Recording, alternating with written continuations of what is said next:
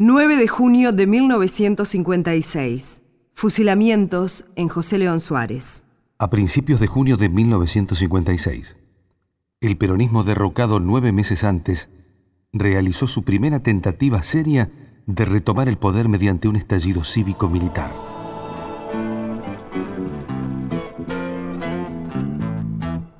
El movimiento encabezado por los generales Valle y Tanco lanzó una proclama afirmando que el país vivía una cruda y despiadada tiranía que excluía de la vida cívica a la fuerza mayoritaria.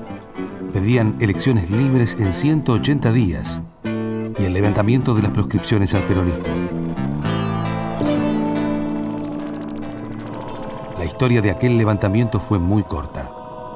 Entre el comienzo de las operaciones y la reducción del último foco rebelde transcurrieron 12 horas. Hubo escaramuzas en Campo de Mayo, en las inmediaciones del comando de la Segunda Región Militar en Avellaneda y en cercanías del Regimiento 7 de La Plata. 31 militares y civiles fueron fusilados como consecuencia de la represión al levantamiento. En Avellaneda, seis hombres al mando del coronel Irigoyen que intentaban instalar un comando rebelde fueron pasados por las armas en la unidad regional de Lanús. El coronel Cogorno fue ejecutado en el regimiento de La Plata, mientras que en Campo de Mayo, seis militares rebeldes fueron acribillados por orden del Poder Ejecutivo. Otros tres fusilamientos se producen en la Penitenciaría Nacional y otros cuatro en la Escuela de Mecánica del Ejército. Doce personas, todas civiles, fueron arrestadas en la noche de aquel 9 de junio, en una casa de la localidad de Florida.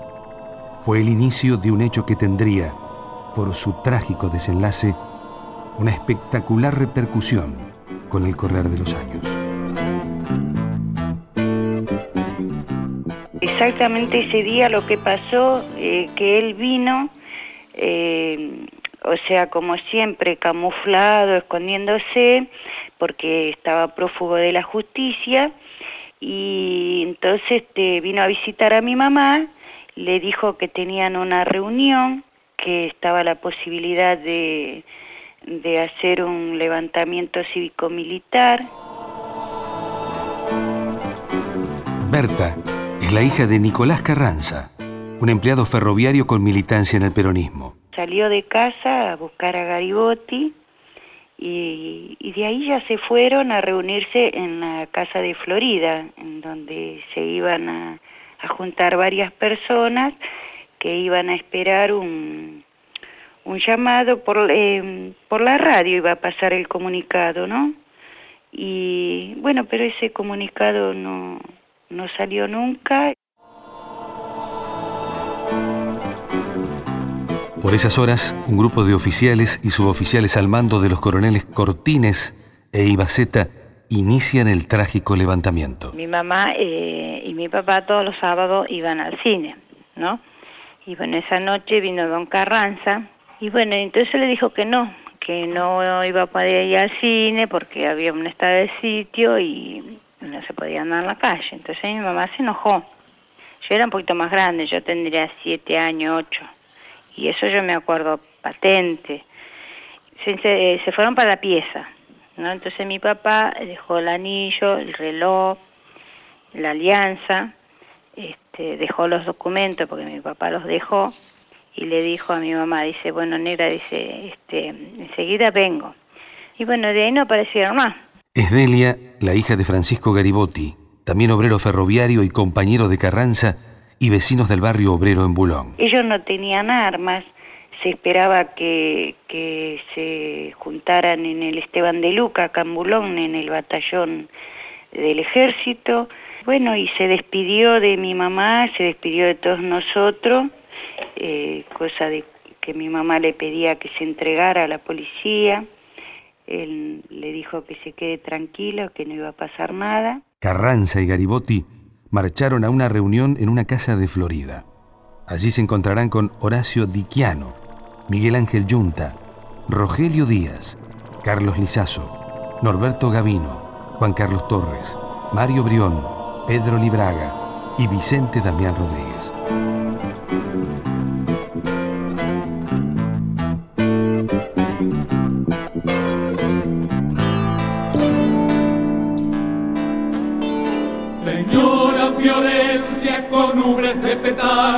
Palabra razón criminal. En su libro Operación Masacre, Rodolfo Walsh asegura que por momentos en la reunión hubo más gente, que no todos estaban al tanto de lo que ya estaba sucediendo en algunas guarniciones militares, refiriéndose al levantamiento contra el gobierno de la llamada Revolución Libertadora. Daniel, el hijo de Mario Brión, no duda de la fidelidad del relato de Walsh, aunque no cree que en la casa de Florida, aquella noche de junio del 56, alguno de los presentes no estuviera al tanto del levantamiento contra el gobierno. Esperaban que la radio diese la noticia para tomar posiciones. Estaban jugando al truco y estaban escuchando esa pelea, esperando que llegara Tanco, el general Tanco, que iba a ir a esa casa, a encontrarse con ellos para salir a acoplarse al movimiento de recuperación nacional 9 de junio y la señal iba a ser un corte generalizado de luz y previo a la transmisión de la marcha de San Lorenzo por radio, por eso estaban escuchando la famosa pelea en la radio. Señora violencia con ubres de petardo, palabra lanzallamas, razón criminal. Poco antes de las 11 de la noche, mientras algunos jugaban a las cartas y la mayoría estaba atento al relato de Fioravanti en Radio Splendid, que transmitía una pelea entre el campeón Lause y el chileno Loaiza, la puerta de entrada de la casa es abierta por la fuerza. Uniformes del ejército argentino se confunden con los de la policía bonaerense. Buscaban al general Tanco. ¿Dónde van los hijos de tu vientre? Que es Desiderio Fernández Suárez, este jefe de la policía de la provincia de Buenos Aires en aquellos momentos, eh, acompañado este, por el que fue en aquel momento el inspector Rodolfo Rodríguez Moreno, que era el jefe de la unidad regional de San Martín, irrumpen en este lugar donde ellos estaban reunidos eh, al grito de dónde está Tanco, buscando a Tanco porque tenían eh, el chisme o, habían tenido conocimiento que en Hipólito Yrigoyen en 4519, que era el lugar donde ellos iban a estar reunidos de Florida, iba a estar el general Tanco. Entonces irrumpen en el lugar, se encuentran con estas 12 militantes, eh, que estaban esperando y se los llevan a todos en un colectivo de la línea 19 que habían eh, incautado en Puente Saavedra antes de ir al lugar, o sea, ya iban preparados a llevárselos. Algunos quedaron petrificados ante la presencia militar y policial. Otros, como Vicente Rodríguez, intentaron escapar, tal como lo recuerda su hija Alicia, que por entonces tenía 11 años. Él puntualmente escapó por los fondos y en la madrugada cuando salieron que había una fábrica de caño en la cual quedaron ahí y después estaba todo lleno de policías.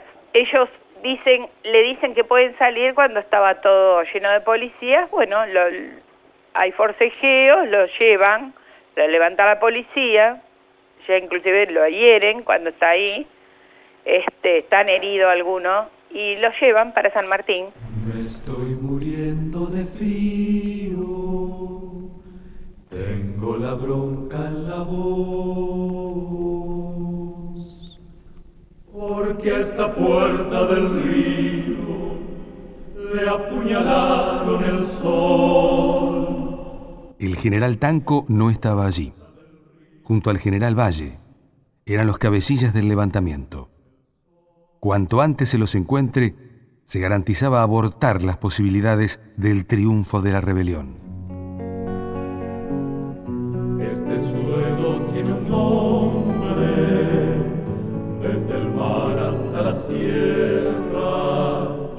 Una patada rompen la puerta, entran eh, a curatazos, a intimidación armada, y así se, se los van llevando a todos.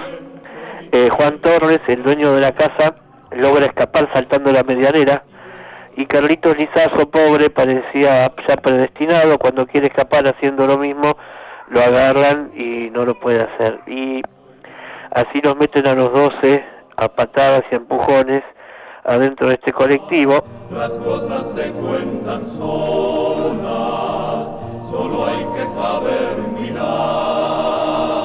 Los detuvieron a ellos cuando estaban escuchando una pelea y nos lo llevaron, hicieron un recorrido, según tengo entendido, a San Martín y de ahí llegó la orden de fusilarlos este, antes de que se declarara la ley marcial. ¿Cómo contar lo que pasa con mi gente y su pobreza?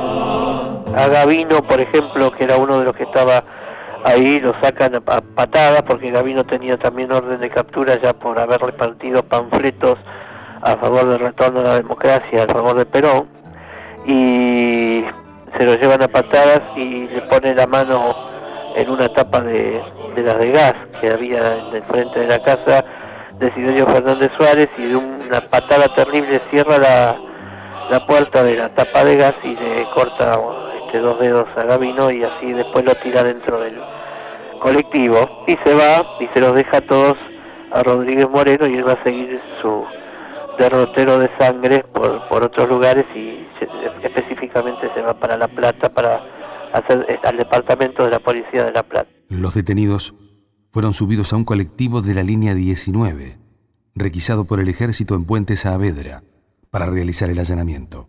Poco antes de la medianoche, el micro partió con los detenidos a la unidad regional de San Martín. Julio Troxler y Reinaldo Benavides golpearían la puerta de la casa de Florida, minutos después de que el micro había salido con los detenidos. Un policía que quedó de guardia los llevó a la comisaría de Florida. Más tarde ambos se unirían con el resto en San Martín. Eh, a ellos se los llevan en este colectivo, San Martín. Ahí se, se los deja detenidos. Tenemos que tener en cuenta que estaban escuchando calientes esto dentro de la casa en una noche fría, de madrugada de junio, aquellos junios de invierno fuerte, y se los llevan a la brigada de San Martín. Los tienen ahí en, haciendo aguante mientras le toman declaraciones, qué hacía, qué no hacía, qué, para qué estaba, eh, llenando papeles, formulismos, en realidad la suerte de ellos ya estaba echada, ¿no? Este, le preguntaron, ¿usted qué estaba haciendo? Bueno, yo vivo ahí, yo escuchaba la pelea. Eh, luego Desiderio Fernández Suárez, cuando llega a La Plata, llama por teléfono, habla con eh, Rodríguez Moreno y, le dice a todos esos detenidos de, de San Martín, eh, fusílelo y no pierda más tiempo. Y Rodríguez Moreno, que era policía, le dice, pero ¿cómo lo voy a fusilar? Nunca se hizo esto, no sé dónde lo fusilo. Eh, mire, fusílelo, no pierda más tiempo en cualquier baldío, pero hágalo ya. Esas son las órdenes de Desiderio Fernández Suárez. 15 minutos antes de las 5 de la madrugada del 10 de junio, a poco más de seis horas de haber comenzado la rebelión, los focos más importantes están controlados por el gobierno. A esa hora llega la orden. A los detenidos en San Martín, llévenlos a un descampado y que los fusilen. Que a mi patria la fundaron a golpes y cachetazos. La orden de pasarlos por las armas la recibió el comisario de la Brigada de San Martín, Rodríguez Moreno. Después de liberar a tres de los detenidos, subió el resto a un camión custodiado por 13 policías. Daniel, hijo de Mario Brión, uno de los fusilados, recuerda parte del recorrido que su padre y el resto de los compañeros realizaron antes de llegar al basural? Primero van al Liceo San Martín. En el Liceo San Martín piden permiso para hace, para asesinar o para fusilar, como decían ellos, y lo sacan corriendo y dicen, mire, nosotros no tenemos nada que ver ni con ustedes, ni con Desiderio Fernández Suárez, ni sabemos de qué se trata, man, eh, llévenos a otro lado, acá no sabemos nada. Entonces empiezan a dar vueltas, los bajan en este lugar oscuro, Rodríguez Moreno ve que pasa algún auto y se asustan porque hay luz, este, y los hacen subir otra vez y así van buscando un lugar hasta que más o menos a las cinco y media de la mañana de un 10 de junio eh, llegan a este lugar eh, la avenida Márquez y 9 de julio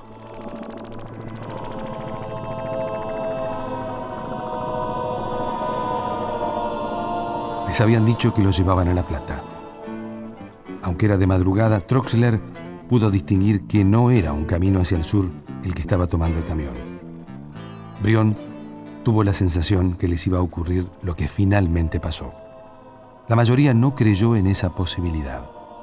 El camión se detuvo. Su chofer, no soportó la presión y se descompuso. Bajó a vomitar. Benavides, uno de los condenados, se ofreció a ayudar. El agente volvió al volante y Julio Troxler murmuró que el destino final sería Campo de Mayo. El camión tomó la ruta 8 hacia el oeste. Se enfrentó a un gran descampado. Dobló al norte hacia José León Suárez y se detuvo tras andar unos kilómetros. Se dio la orden que bajen de a 6. Horacio Diquiano fue el primero. Detrás de él Rodríguez, Junta, Brión y Libraga. Desde la camioneta policial que venía detrás del camión se escuchó una orden. Aquí no, más adelante. Es una madrugada con temperatura bajo cero. Todos vuelven a subir al camión. La mayoría ya comprende de qué se trata. No van a La Plata ni a Campo de Mayo. Los van a fusilar. La orden es que bajen de a cinco, codo con codo, caminen para adelante, les dicen. Y ahí se dan vuelta y los ven que los están apuntando. Y entonces se arma un desbande generalizado. Los cinco que habían bajado, este, eh, se, a esos cinco se les unen otros que saltan del carro de asalto, eh, otros tratan de escapar, así Troxler lo agarra de la mano a Lizazo y se lo quiere llevar, le dice vamos Carlitos y Troxler salta corriendo y Carlitos lo agarra a la policía, estos cabos que estaban ahí y, otra vez pobre Lizazo no se puede escapar y Troxler logra salvar su vida escapando en la oscuridad y a Lizazo le pegan un par de balazos en el pecho ahí ni bien lo agarran y empiezan a disparar y, a todos los que estaban habían bajado y estaban corriendo por el basural. Entre todos esos disparos, eh, bueno, lo matan a Nicolás Carranza, eh, a Francisco Garibotti, a Vicente Rodríguez y a mi padre Mario Brió. Eh, mi padre era un blanco muy fácil porque esa noche estrenaba una polera, una tricota, como le llamaban ellos, blanca, que le había tejido mamá era el único abrigo que tenía y, iluminado por las luces de, del jeep y del carro de asalto era imposible que no lo vieran, así que le pegan en la espalda y cae muerto.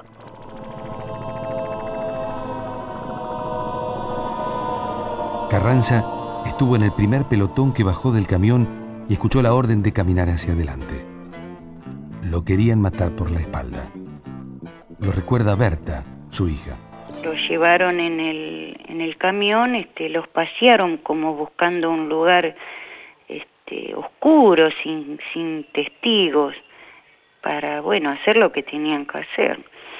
Y los fueron bajando de a cinco eh, y, los hacían este, correr, incluso les decían que si eran valientes que corran, y bueno, dice que mi papá corría junto con Garibotti y con él, pero en un momento dado este, mi papá se da vuelta y le pide que por favor que, que no los maten así, porque les, los hicieron correr y les tiraban, les tiraban con las ametralladoras.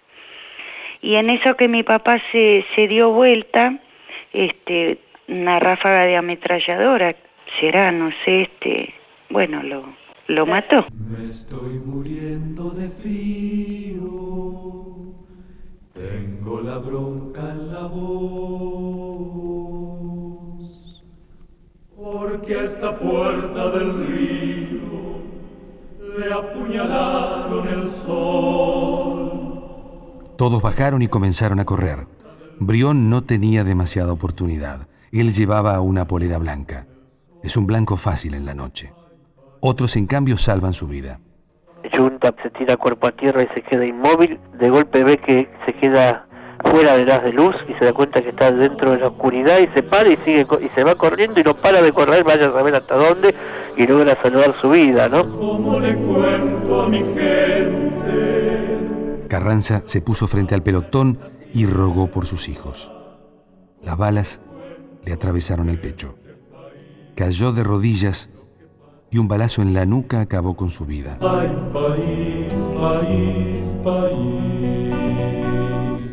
estaba fusilado por la espalda, inclusive faltaban tres dedos de la mano derecha, que había sido con una bayoneta, pues trató de defenderse cuando lo quisieron agarrar. Las cosas se cuentan solas, solo hay que saber mirar. Libraga se arrojó al suelo junto a Diquiano. Intentó parecer estar muerto, pero lo descubrieron y lo remataron de dos tiros. Sin embargo, logró sobrevivir. Julio Troxler saltó encima de dos policías, golpeó sus cabezas y salió corriendo. Díaz logró escapar. Benavides tomó de la mano a Lizazo para ayudarlo a correr. Junta corrió. Cabino también. Vicente Rodríguez pudo escapar de las primeras ráfagas. Se tiró cuerpo a tierra agotado.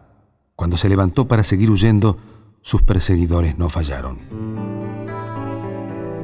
La orden de Rodríguez Moreno es que pasen revisando los cadáveres a ver si alguno había logrado estar vivo y le peguen un tiro de gracia o lo rematen.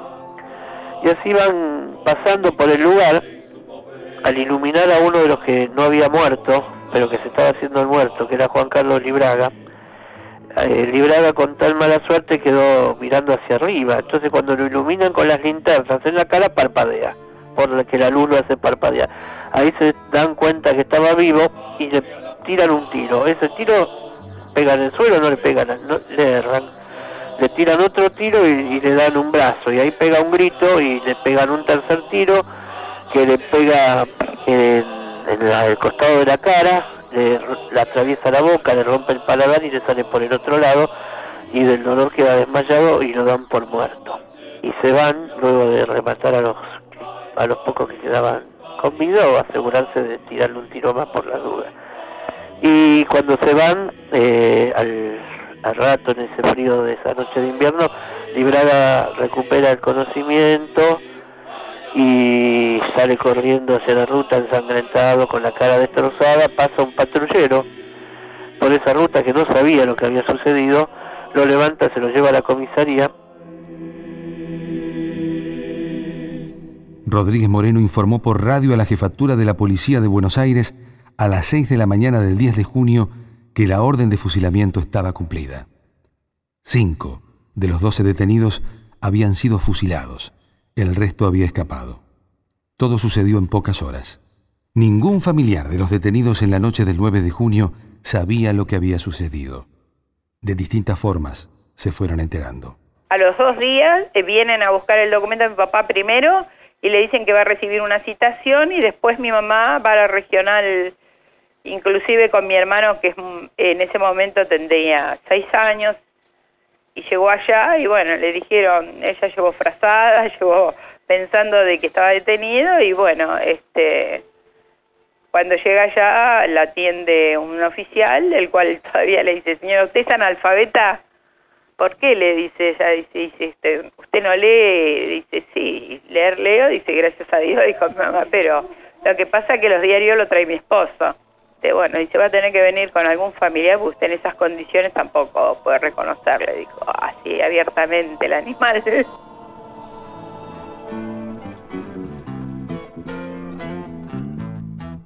Esa noche viene un este un chiste la del ejército. Y estábamos, mi hermano, uno de uno del tercer hermano, estaban jugando en la puerta y estaba yo. Entonces le dice, ¿vos quién sos? Dice, ¿vos sos Garibotti? Sí, le dice. Dice, ¿no sabes? Dice que a tu papá lo mataron. Entonces mi hermano se asustó y no le dijo nada. No, no sé, le dijo él. Entonces después cuando se fueron, porque ellos también venían a buscar los documentos de mi papá. Y entonces, eh, bueno, se fueron. Y le dice mi hermano mi mamá, mamita, dice, mamita, dice, este, ¿sabes lo que me dijo el soldado? Dice, que a papito lo habían matado. El general Juan José Valle se entregó el 12 de junio a cambio de que cese la matanza. Esa misma noche fue fusilado. El general Tanco se refugió en la embajada de Haití. El general Tanco, cuando se entera de que está Pasando todo esto, con otro grupo de oficiales se refugian en la embajada de Haití. Cuando se enteran los militares después de que asesinaron al día siguiente, eh, que estaba ahí, lo van a buscar, invaden la embajada, entran, rompen la puerta, violan el territorio de Haití, entrando a la embajada, se lo llevan afuera y los quieren matar, y los quieren matar en la calle y pasan los coches y les dice llévenlo a la esquina y pasa un colectivo cuando lo van a matar y la gente grita, ¿qué, ¿Qué están haciendo? No los maten. Y entre tanto la mujer de Jean-Pierre, eh, como loca buscando a su marido que estaba en el Palacio San Martín, logra comunicarse a su marido y bueno, no los matan porque ella arma semejante lío, se les pone adelante, le pone su cuerpo, los acusa de violar el territorio de Haití. Y bueno, estos hombres como además de asesinos eran cobardes, ante la presencia de la gente que los veía y este problema que, que les, planteaba esta mujer, no se animan a cumplir su obra de matarlos y se los llevan al uno. Y después el planteo de Jean-Pierre hace que los tengan que libertar y por eso se salvan y luego se exilan. Ay, país, país, país, ay, ay, país, ay, ay, país.